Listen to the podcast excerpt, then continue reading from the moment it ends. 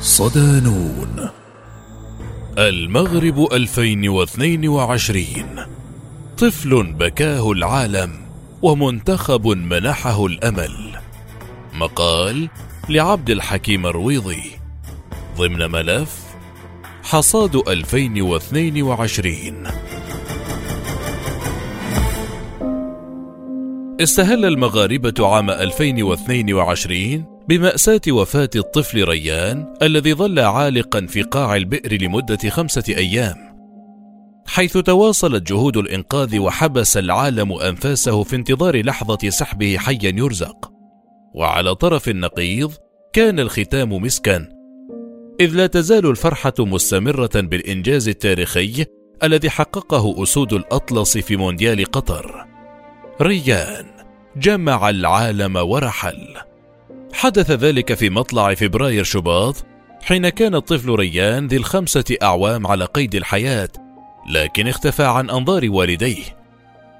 وبعدما بحث في كل مكان سارع إلى إبلاغ الدرك الملكي عن اختفائه ليتبادر إلى الأذهان ذلك السيناريو المرعب أن يكون سقط في البئر العميقة المحاذية للمنزل وهي بئر جافة في قعرها علق الطفل.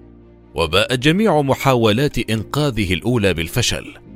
وصلت فرقة استغوار وتم اختيار أكثرهم رشاقة لكنه لم يستطع الوصول إلى الطفل بعد محاولتين. وعلى الجانب الآخر كانت الجرافات تحفر عموديا بموازاة البئر واستمرت في ذلك خمسة أيام بلياليها إذ كانت الخطة في النهاية حفر نفق باتجاه طفل إذ كانت الخطة في النهاية حفر نفق باتجاه طفل لسحبه سالما لكن التربة كانت رملية. بين حين وآخر يحدث انهيار يوقف عملية الحفر لبعض الوقت. كانت أولى مقاطع الفيديو التي التقطت للطفل وهو يتنفس متوجعا وأخرى كان يتحرك من مكانه ويأكل الطعام ويشرب الماء. انتشرت هذه الصور بسرعة وحبست العالم في البئر مع ريان. فملايين الناس كانوا يتابعون عملية الإنقاذ لحظة بلحظة ويرجون خروجه حيا. بكى العالم ريان وشيعه الجميع ولم يكن من أصحاب الجاه والسلطان. كان طفلا يرتع ويلعب ما بين الجبال. شأنه شأن ملايين الأطفال حول العالم الذين يعيشون في قرى نائية وفقيرة. الغلاء يبعث حركة عشرين فبراير.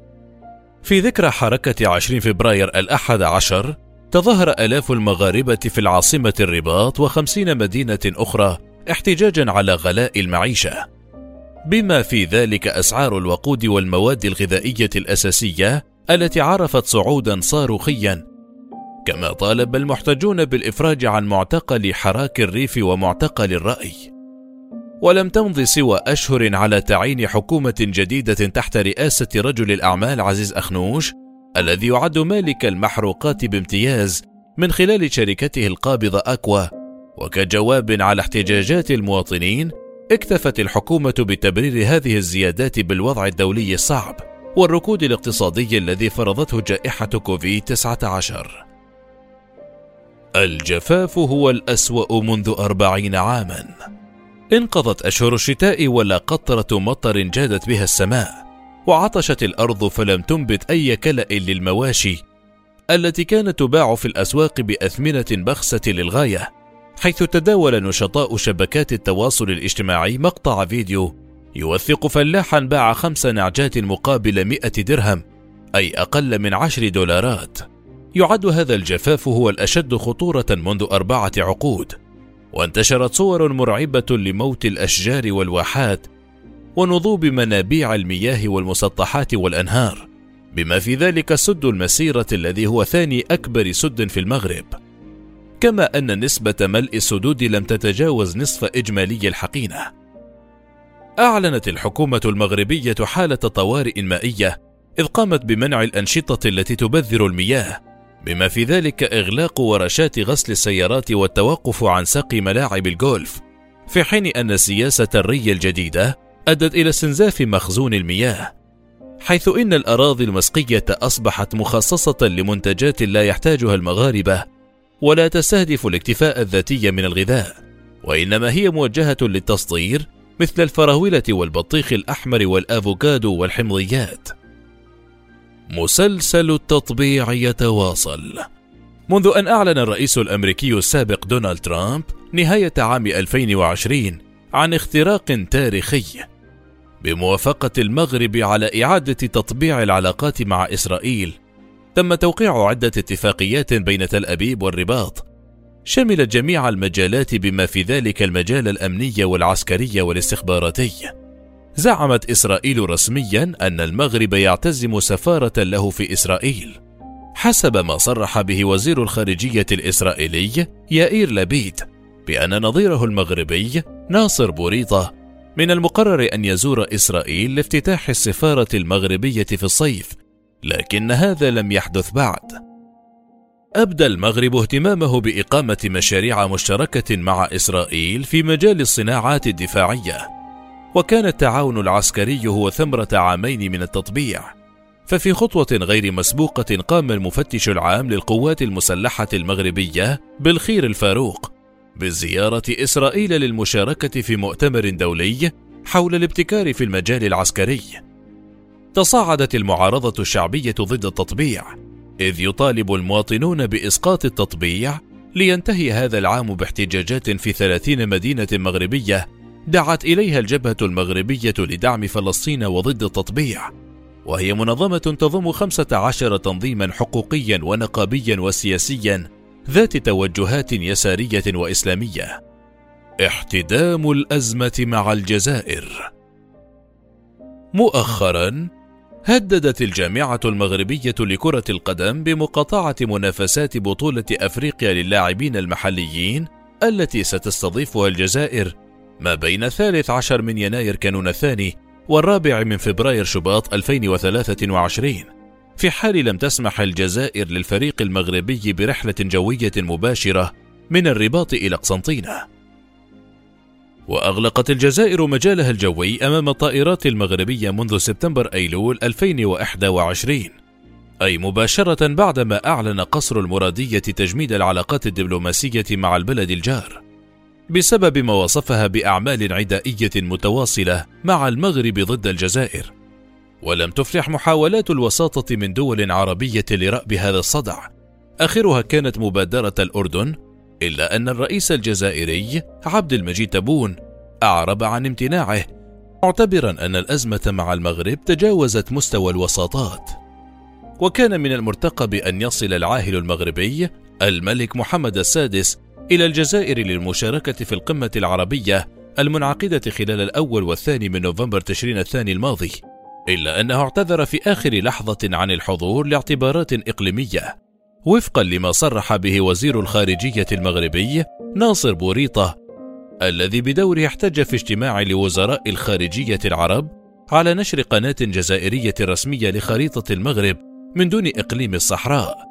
فاضطرت الأمانة العامة لجامعة الدول العربية إصدار بيان توضيحي دبلوماسيا نهاية أزمة وبداية أخرى.